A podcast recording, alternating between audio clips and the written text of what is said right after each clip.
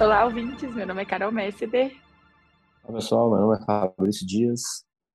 E hoje nós vamos falar de um assunto para vocês que é recorrente, no, no, principalmente nas salas de emergência, Sim. e que muitas vezes prega algumas peças nos, nos médicos, não é isso?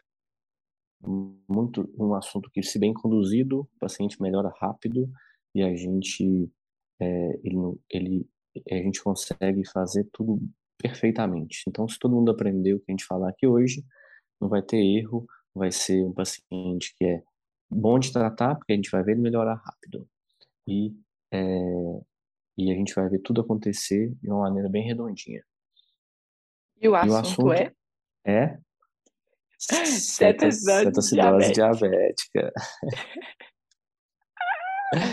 então, primeiro a gente gosta de começar do começo. É... Qual que é o conceito de cetoacidose diabética? É importante, assim, falando sempre que a gente vai começar a falar de um assunto aqui, a gente fala de conceito da importância, né?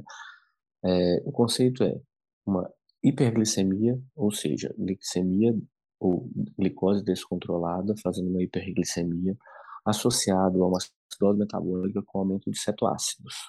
Mas pra, daqui a pouquinho a gente vai falar um pouquinho de fisiopatologia, como que isso acontece, mas basicamente é isso, uma acidose metabólica, né, é, por aumento de cetoácidos causado por uma hiperglicemia, tá bom? Ou associado, desculpa, causado não, associado a uma hiperglicemia. Ótimo. Em relação à epidemiologia, tem mais ou menos 500 mil é, dias de internação por ano por pacientes é, em cetoacidose diabética. E essa incidência, os estudos têm mostrado que ela diminui com a idade. E a faixa etária mais acometida por cetoacidose diabética são os pacientes com menos de 45 anos. Então, é, pacientes mais jovens, é uma doença que tem certa prevalência aí, e que, se mal conduzida, o prognóstico pode é, é, ter impacto aí, o, prognóstico do paciente pode ser impactado por essa condução. Então, é importante a gente entender alguns conceitos, principalmente a fisiopatologia, que a gente vai falar aqui, e saber manejar essa parte do tratamento aí. Eu acho que tem muita dúvida, eu trouxe aqui para a gente discutir algumas dúvidas mais frequentes, para a gente não ficar em cima do muro, porque essa é uma hora que a gente tem que pensar rápido e saber como agir. É, e importante é dizer que por que, que é mais comum nos pacientes mais jovens, né? Lembrando que cetoacidose diabética basicamente é em associação com diabetes tipo 1, né? Um, é, não é o diabetes. Muitas vezes até o primo diagnóstico, né? Exatamente. Então é relacionado a, a deficiência absoluta ou relativa de insulina, né? E não uhum. da resistência periférica à insulina, basicamente, e na maioria dos casos, é, no diabetes tipo 1, tá? Então, como você bem disse, Carol, é com a, relacionado com a, é, a, muitas vezes com o primo diagnóstico mesmo. A paciente abre o quadro de diabetes tipo 1 é, e com cetoacidose diabética. Por isso, até, ele é mais comum nos pacientes mais jovens, né? Então, assim, a cetoacidose é prevalência em paciente jovem. É, a, a, maioria dos dados que a gente tem são dados americanos, né? Brasil, a gente, infelizmente, foi um dos poucos dados, né? Então, é, uhum. é um, é, nos Estados Unidos, é, é um gasto anual de 2,4 bilhões de dólares, né? Então, assim, com o tratamento de cetoacidose diabética, ou seja, é um quadro muito importante. Então, a gente tem que é, ficar, saber identificar, mais uma vez, nós vamos aprender identificar e tratar rapidamente e precocemente para a gente poder é, deixar, o, tratar o paciente da, da, melhor maneira possível e é, sem deixar é, nenhuma complicação acontecer. E o BMJ traz que, se bem conduzidos, é, a gente consegue diminuir tempo de internação e tempo de internação em unidade de terapia intensiva. Consequentemente, a gente tem o manejo e, e, e uma, um tratamento mais adequado para o paciente. Isso impacta tanto no gasto quanto no prognóstico dele na recuperação mais breve. Então, é tudo que a gente quer, né? Medicina de qualidade com custo baixo, na medida do possível. É, Eficiência, é, né? eficiência é uma coisa, uma palavra que a gente sempre vai falar aqui, né? É, o, o BMJ, ele traz essa informação e, em média, se a gente for pegar banco de dados ou mesmo benchmarking de UTIs no mundo inteiro, nos melhores bancos de dados das UTIs, a gente vai ver que a média de é, estadia desse paciente na UTI é 24, 48 horas, né? Então, assim, nos lugares que a performance é maior, é, esse paciente vai ficar na UTI 24, 48 horas. Então, uhum. a gente vê o quão importante é conduzir bem os pacientes acidose diabética. Perfeito. Posto isso, eu acho que é um pouco da fisiopatologia, né? Importante. Eu acho que é importante na acidose diabética entender fisiopatologia, Carol, porque a gente vai é, daí vai sair muita coisa do que a gente vai falar de sinais e sintomas e de tratamento, né? Então, a gente saber e entender bem a fisiopatologia da doença, eu acho que vai nos ajudar muito. Vale a gente sempre fala isso, né? Assim, a importância, a aplicabilidade da fisiopatologia. Nosso objetivo é. aqui é tentar trazer esses conceitos que geralmente ficam perdidos lá no ciclo básico para a nossa prática e mostrar o tanto que isso é importante, porque daí vão sair é, é, os sinais sintomas, a gente vai entender o porquê do tratamento, tudo vai se encaixar. Exatamente, assim. Então, é importantíssimo a associação da fisiopatologia com o quadro clínico do paciente. Isso é fundamental para a gente conseguir é, conduzir bem o doente, identificar e conduzir bem o caso. E a cetoacidose diabética, ela vai ser decorrente principalmente da é, combinação, da, como eu disse, né, deficiência absoluta ou relativa da insulina, com consequente aumento dos hormônios contrarreguladores. Então, isso aí é, vai fazer com que é, eu, haja aumento de cortisol, é, hormônio do crescimento, catecolaminas, glucagon. Então, uma, uma queda na, na produção, ou na, é, um déficit absoluto né, na produção de insulina, vai fazer com que haja aumento de hormônios contrarreguladores. É, com isso, eu diminui, de, eu, eu, tenho a dificuldade da glicose entrar na célula, né? Se a gente pensar que a insulina, ela facilita a entrada de glicose na célula, tá? Então, assim, com isso, a, eu vou ter aumento de é, a célula com deficiência relativa de glicose, ou seja, eu tenho muita glicose na circulação, pouca glicose na célula, né? Com isso, eu vou aumentar com a ação de hormônios contrarreguladores, a lipólise, prote, proteólise, é, diminuindo síntese proteica e a glicogenólise. Então, é, e a, consequentemente a gliconeogênese, né? Então, assim, é, eu começo a, a usar for, formas diferentes de produzir é, e utilização da glicose, intracelular principalmente. Com isso, é, eu vou, de novo, aumento níveis glicêmicos no sangue, porque essa glicose não está é, entrando na célula. Então, eu tenho a hiperglicemia, perfeito. Tá. E com a produção de é, a utilização de outras formas de obtenção de energia, principalmente lipólise, né, gliconeogênese, é, aumento de proteólise, eu vou ter aumento de é, cetoácidos. Com isso, eu, esses cetoácidos são liberados no sangue, eu tenho uma acidose metabólica com aumento de, ceto, é, de cetoácidos. Esses cetoácidos são liberados na urina, eu tenho cetonúria. Tá aí um sinal, um sintoma importante do paciente em cetoacidose diabética, a cetonúria. Então, presença de cetona na urina. A cetonemia, presença de cetoácidos. Então, isso é importante. Ó. Então, já falamos de por que, que são produzidos cetoácidos e por que, que eu tenho uma cetonemia positiva ou aumentada nos pacientes com cetoacidose diabética. Então, acidose metabólica com aumento de cetonas, de, ácido, de cetoácidos. Tá? E a cetonúria, pela liberação desses cetoácidos na urina. Lembrando que cetonúria pode acontecer também no jejum prolongado. Então, isso não é critério diagnóstico de cetoacidose diabética, mas é importante saber que isso está na, na urina. Tudo bem. Então, associado a isso, eu posso ter uma, uma acidose lática, né, por, por mesmo a questão, pela questão puramente metabólica, né, e é, aí, então, eu tenho célula produzindo cetoácidos e hiperglicemia. E hiperglicemia porque essa glicose não está sendo utilizada na célula. Então, eu tenho um organismo lotado de glicose na circulação sem ser utilizado. Então tá, com essa hiperglicemia eu vou ter liberação dessa, ou eliminação desse excesso de glicose na urina.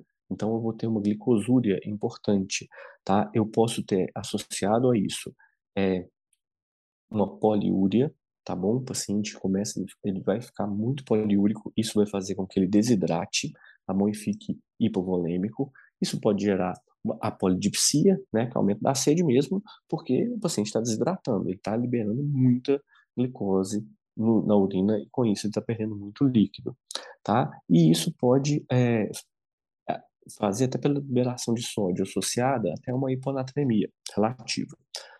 Então, olha só, eu tenho acidose metabólica com aumento de cetoácidos e uma hiperglicemia que leva a uma desidratação. Então, assim, isso tudo vai gera uma cascata de eventos que vai culminar com a gravidade do paciente. Eu perco, eu tenho uma acidose metabólica, habitualmente com bicarbonato baixo, e o bem baixo, e o critério diagnóstico que a gente vai falar daqui a pouco é o bicarbonato abaixo de 18. Então, é, eu consigo, do ponto de vista fisiopatológico, explicar isso tudo. Então, metabolismo sem utilizar glicose diretamente pela deficiência da insulina, tá? é, vou aumentar cetoácidos, aumento da glicose do sangue, desidratação, principalmente por glicosúria. Ponto. Com isso, gente, a gente consegue entender muita coisa dos sinais e sintomas da cetoacidose diabética que a gente vai falar daqui a pouco, tá? Então, é, entendeu a fisiopatologia, a gente passa para o próximo passo, que é até uma coisa muito importante, que é a gente vai ter é, como diagnóstico diferencial o, a, o estado hiperosmolar é, hiperglicêmico. Então, é, é, isso é uma dúvida comum, né, Carol? Assim, na nossa prática. Super. A, como que a gente vai diferenciar um do outro? Eu falei da fisiopatologia de cetoacidose diabética. É, então, a gente acho que o estado hiperosmolar merece ter uma aula específica para ele, né? Uhum. Mas eu acho que é importante nesse momento a gente entender um pouquinho é, eu, a gente falou de acidose metabólica, bicarbonato baixo, é, presença de cetona na urina, a gente acabou de falar disso tudo. Cetonemia, cetonúria. Então, assim, isso tudo, é, eu vou, eu vou, é, a acidose metabólica por é, aumento do general gap, principalmente por conta da é, aumento de cetoácidos. Então, na cetoacidose diabética, eu vou ter um quadro clínico específico e laboratorial também. E na, no estado hiperosmolar, que é a outra urgência hiperglicêmica, eu vou ter um quadro diferente desse. Até a questão da apresentação também, né, chama atenção, Sim. assim. Geralmente o quadro de estado hiperosmolar hiperglicêmico, ele é um pouco mais insidioso, instalação mais, um quadro arrastado, uma instalação mais lenta. Chama atenção da temporalidade isso, assim, é que a cetoacidose diabética geralmente é um diagnóstico aí de um quadro que se iniciou há 24 horas, 48 horas. Então, uma instalação mais, mais rápida. É, uhum. aí, os sintomas, eles podem ser semelhantes, mas eu destaco aqui a dor abdominal, que tem até revisão sobre isso, assim, a incidência de dor abdominal nos quadros, nos quadros de cetoacidose diabética e estado é, hiperglicêmico hiperosmolar. É muito mais comum o achado de dor abdominal no quadro de cetoacidose diabética. Isso é uma coisa que deve chamar nossa atenção. Se o paciente que seja um primo diagnóstico, que a gente não sabe, ou que seja um, um paciente diabético já descompensado, é, com apresentação de dor abdominal, que muitas vezes pode até simular, algumas vezes, né, não são muitas, mas pode simular um abdômen agudo, a gente fica muito mais é, tendendo à, a hipótese de cetoacidose diabética. Então, dor abdominal também, além da temporalidade, um quadro agudo, é, com menos tempo de evolução, e com dor abdominal, a gente pensa mais em cetoacidose diabética. É. E o, o estado hiperosmolar hiperglicêmico, ele vai muitas vezes acontecer no paciente diabético tipo 2, um paciente Sim, mais outra grande diferença. idoso, né? Então, assim, não é tão comum no paciente diabético tipo 1. É, habitualmente com osmolaridade plasmática mais alta, pH normal, é, e com alteração do nível de consciência. Isso é um marcador importante. Nos casos de cetoacidose diabética, a gente vai ter alteração do nível de consciência, às vezes com o paciente tendo uma acidose muito grave. Mas nos pacientes com é, estado hiperosmolar hiperglicêmico, via de regra, esses isso pacientes vão... É, isso vai, vai ser uma apresentação é, presente, sabe? Então, assim, é, diante de um paciente com alteração do nível de consciência e hiperglicemia, pensar em estado hiperosmolar hiperglicêmico. Acho que tá. E habitualmente tá... o valor da glicemia também mais alto no estado, perdão, no estado hiperglicêmico hiperosmolar. Exatamente. Então, assim. Então, falamos aqui de algumas diferenças: temporalidade, é, a questão da, do nível de consciência, Isso, acidose. Acidose e a osmolaridade plasmática aumentada na, na, no estado hiperosmolar hiperglicêmico, que não acontece na cetoacidose diabética. Isso. E na cetoacidose diabética chama atenção o quadro de dor abdominal de evolução mais rápida, um quadro mais agudo. Perfeito. Acho que falamos da, do conceito, da importância, da fisiopatologia, até comparamos com o estado hiperosmolar. Vamos agora, eu acho que, é, entender, e aí é uma parte bem interessante, né, Carol? Quais os fatores que, que é, causam ou são precipitantes da cetoacidose diabética? Isso é uma coisa que a gente sempre tem que pensar, lembrar, quando a gente estiver diante de um paciente que está com cetoacidose, a gente fez esse diagnóstico, a gente vai perguntar por quê, o que que desencadeou isso. E aí, assim, disparado, a causa mais frequente, o fator predisponente mais presente é a infecção. E aí são os quadros de infecção, principalmente pulmonar e urinário. E em segundo lugar, destaca-se muito a má adesão ao tratamento. Então, infecção tem que pensar sempre, má adesão ao tratamento, então ver se esse paciente primeiro, se ele sabia né, da, da, do diagnóstico, ou se ele estava seguindo de, de, é, é, adequadamente, usando a insulina. A gente tem vários casos aí, já tivemos vários pacientes é, que viajaram, esqueceram a insulina ou acabou a insulina, e aí isso pode precipitar um quadro de cetose diabética. E a gente não pode esquecer, esses são os óbvios, é, é o que todo mundo sabe. É, mas são os outros que entram lá como outros, e às vezes a gente esquece e nem dá importância para esses outros. Isso, Eu destaco são importantíssimos, aqui, né? É, quadros agudos. Então, a gente já teve alguns casos, é, algum um, um, último bem recente, de cetoacidose diabética desencadeada por infarto agudo do miocárdio. Então, é, é, isso pode ser um fator, esses quadros agudos, eles podem ser, sim, um fator predisponente. É, pode ter a pancreatite, ela também pode precipitar é, quadros de, de cetoacidose diabética, assim como AVC. Então, esses principais, eu, eu destaco aqui para esses outros, assim como o uso de medicamentos.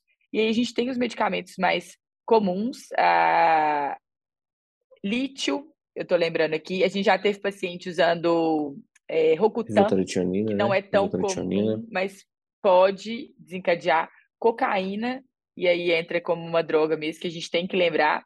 E acho que são esses os mais relevantes. Você lembra é, de mais algum? Não, é, são os principais, né? Olha, tem, a, a gente, em pacientes oncológicos, já vi cetoacidose diabética é, induzida por alguns quimioterápicos, sabe? Em pacientes importante, oncomatológicos. Isso é lembrar. Então, assim, uso de corticoide em altas doses, tá, gente? Isso é causa com... não não é incomum a gente às vezes ver o, a, os colegas descuidando com o paciente usando corticoide, ele faz hiperglicemia sepsidose diabética. Então, assim, é, ter cuidado, ter cuidado que é, medicações, algumas, né, alguns medicamentos podem gerar sepsidose diabética, então, principalmente aqueles que vão gerar hiperglicemia, eu tenho que monitorizar de perto uma medicação muito comum na prática, o corticoide, atenção para isso. Tá? A gente gosta de número e gosta de trazer isso para vocês.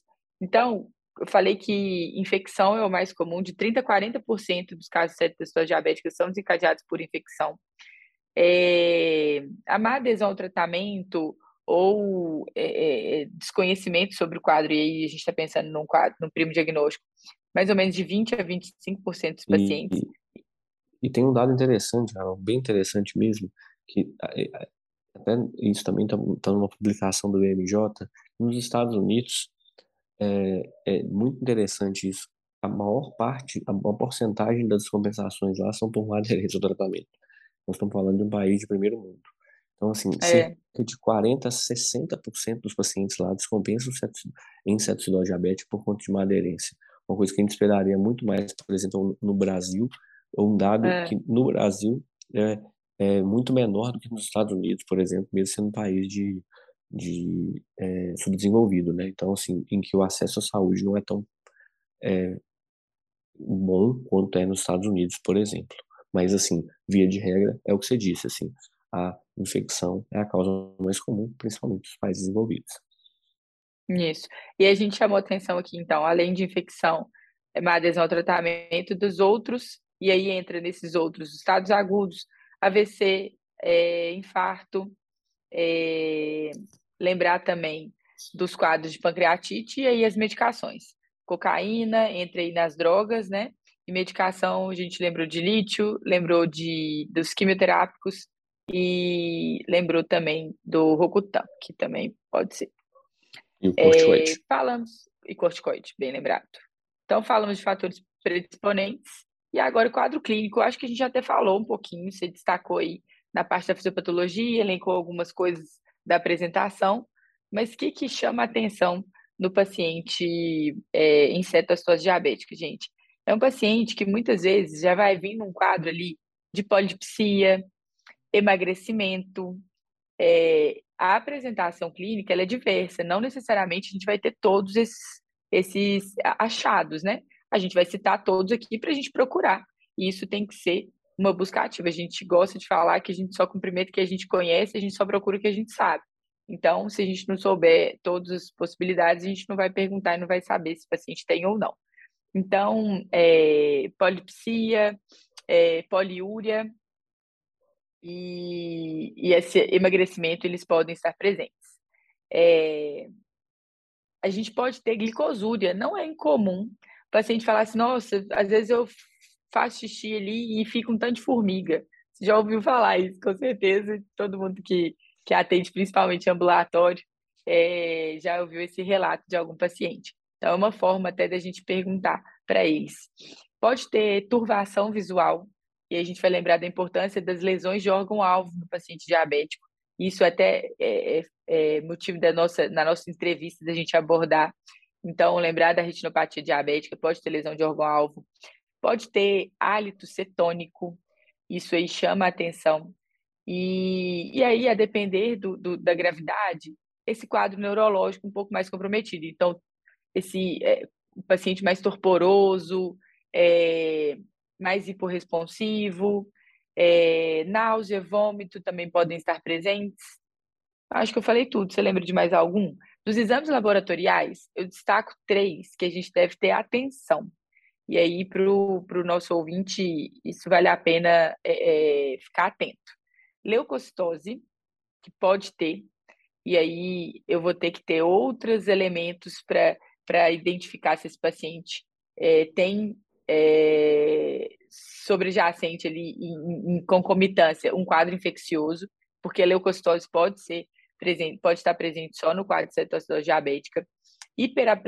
Hiperamilasemia, então a amilase elevada pode também estar presente.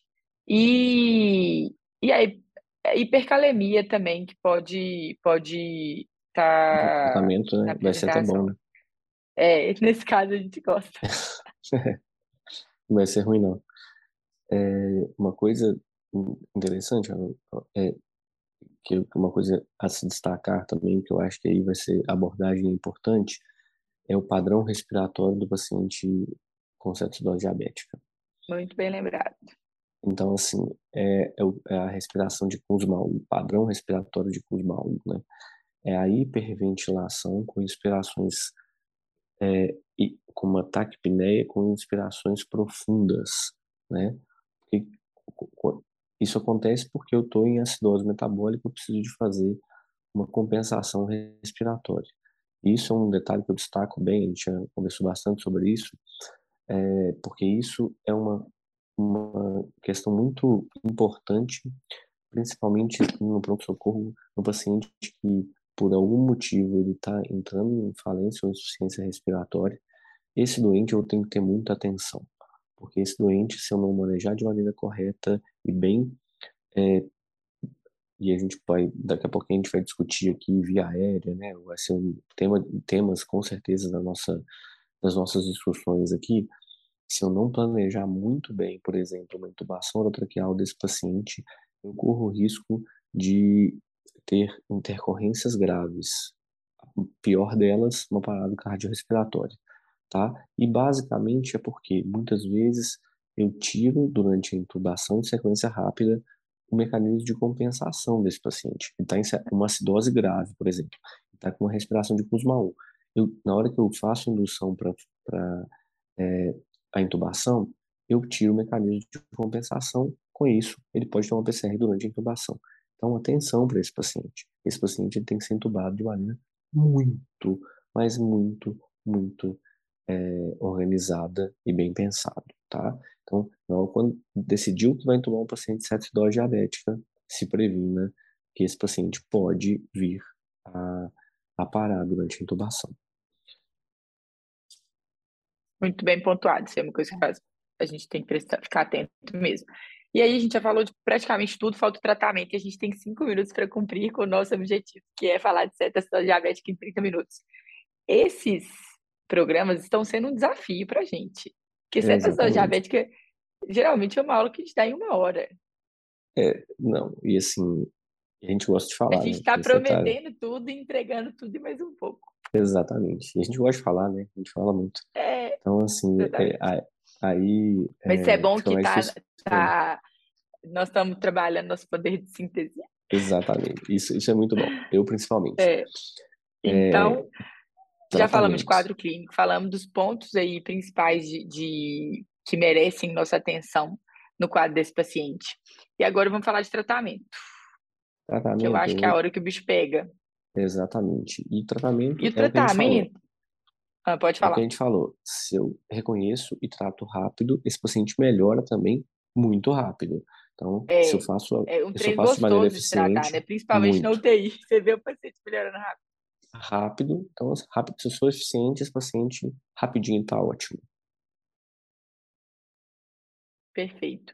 E aí, a gente tem um, um, a base do tratamento, né? Que vai ser a administração de fluidos, insulinoterapia é, e avaliação é, é, é, do, do potássio, né? Que isso aí vai até é, nortear nossas, nossas escolhas, não é isso? É isso. Então, primeira coisa, assim. Então, são várias coisas ao mesmo tempo que eu vou fazer tá bom? Então, a acidose diabética não, não, é uma, não é um quadro que eu vou fazer uma coisa de cada vez. Vou fazer algumas coisas juntas. Então, o paciente chegou, acidose diabética na sala de emergência, primeira coisa, se move, criatura, né? Então, assim, eu tô aprendendo isso. Yes. Então, assim, é, então, monitorização, dois acessos venosos, oxigênio no paciente que precisa, tá? Então, é monitorização eletrocardiográfica e é lógico, né? Uma anamnese, um exame físico bem feito. Perfeito. Tratamento. Monitorizei meu doente, coletei os primeiros exames. Importante demais. Identifiquei a acidose metabólica com cetonemia positiva, bicarbonato baixo. É, comecei a tratar. Você falou que a base de administração de fluidos nos pacientes, principalmente nos hipovolêmicos, tá bom? Então, nesses pacientes hipovolêmicos, da administração de fluidos, tá? Então, é, os headlines falam de 20 a 30 ml por quilo. E prefira soluções equilibradas, do tipo Ringer lactato, plasma light, é, por, por, para a gente evitar principalmente essa dose hiperclorêmica no pós-tratamento. Então, às vezes o paciente está melhorando e começa a piorar por essa dose hiperclorêmica, por excesso de cloro, principalmente na, no período da ressuscitação. E então, assim, hidrate o paciente. Junto com isso, inicie insulina venosa contínua, insulina regular contínua nesse paciente. Dou um bolo de 0,1 é, unidades por quilo e eu vou ajustando essa insulina de acordo com as glicemias. Essa glicemia vai ser feita de hora em hora. Tá bom.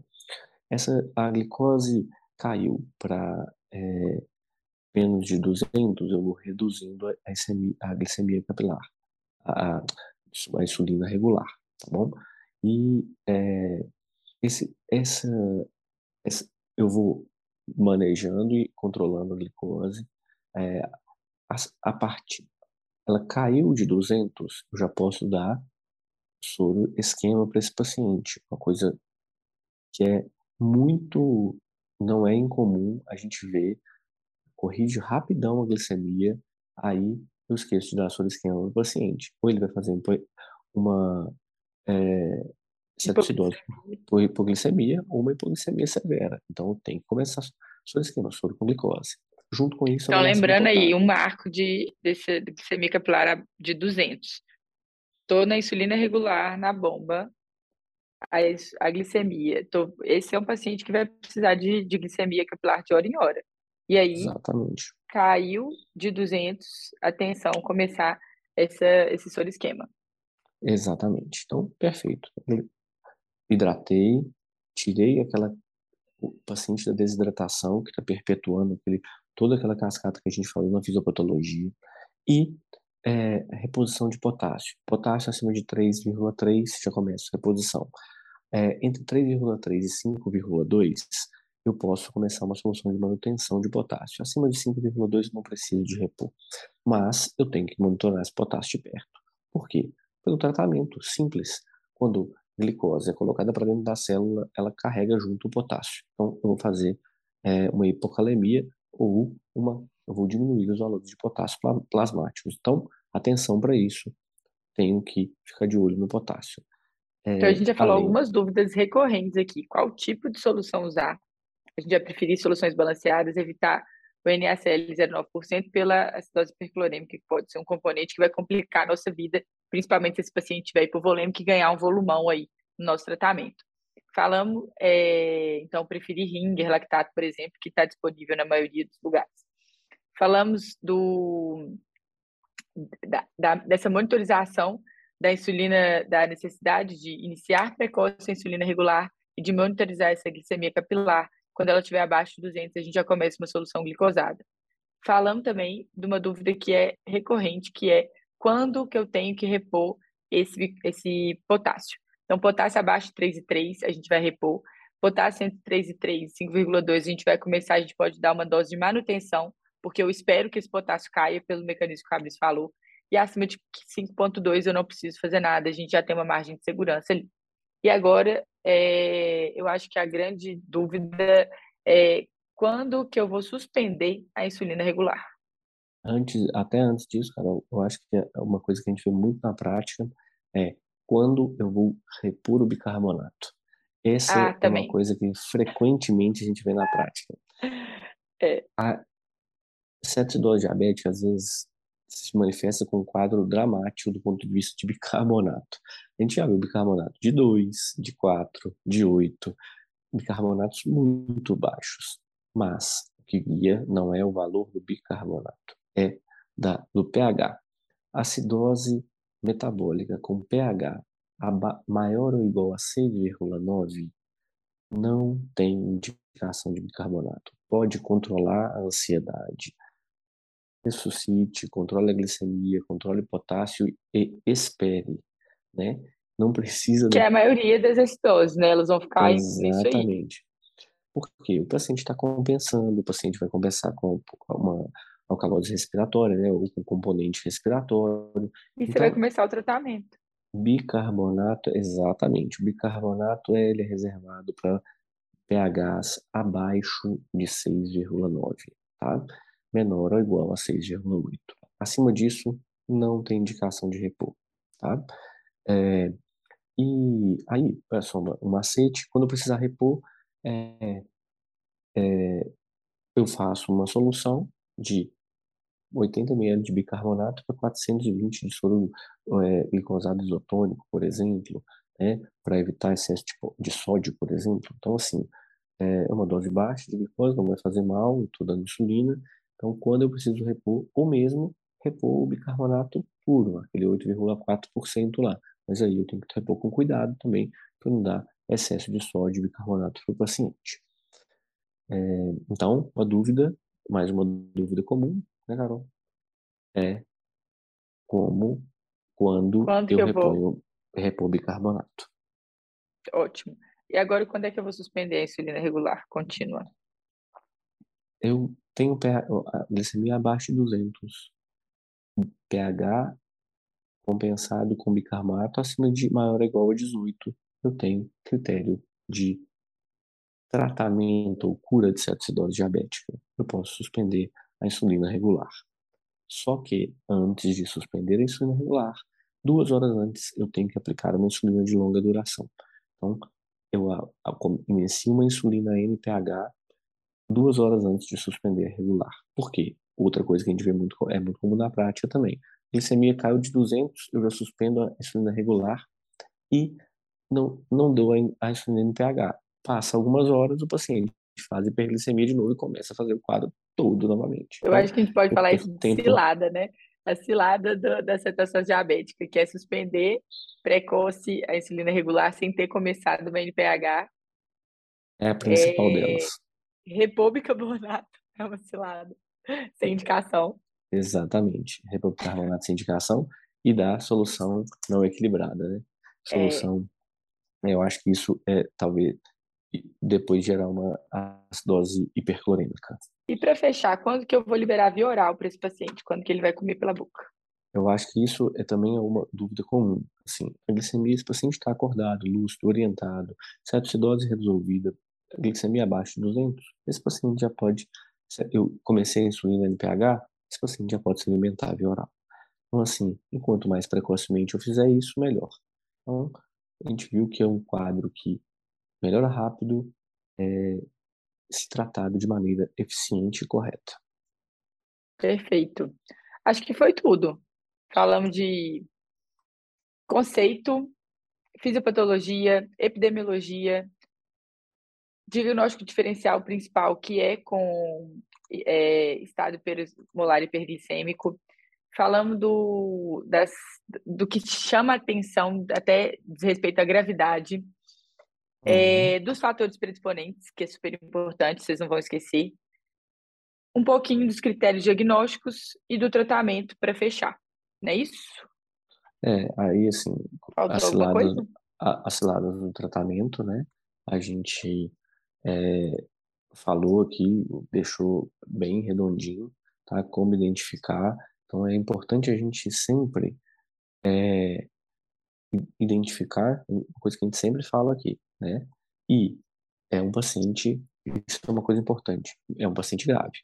E pacientes graves, eles têm que ser a abordagem inicial é a abordagem do paciente. Lembrar do move, se move, criatura. Exatamente. Então, assim. Não sei é... se esse a gente conseguiu cumprir nosso objetivo de 30 minutos. A gente. É porque essa atuação é difícil. Desde o início a gente sabia que ia ser um desafio para a gente.